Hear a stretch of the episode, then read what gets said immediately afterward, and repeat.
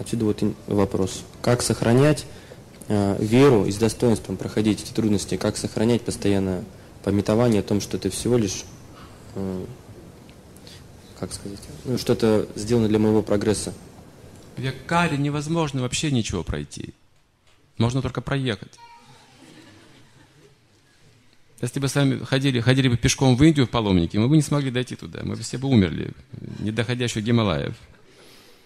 Как только через эти степи казахстанские пошли, мы там и где-то... В Калиюгу это нельзя пройти, но проехать можно. И также эти трудности, которые нас ожидают Садхана Кришны, мы не можем пройти. Мы проезжаем это на милости Господа читания, на сверхзвуковой скорости. Это очевидно будет абсолютно каждому, что никакие трудности испытания никто не прошел. Никто. Проехал просто.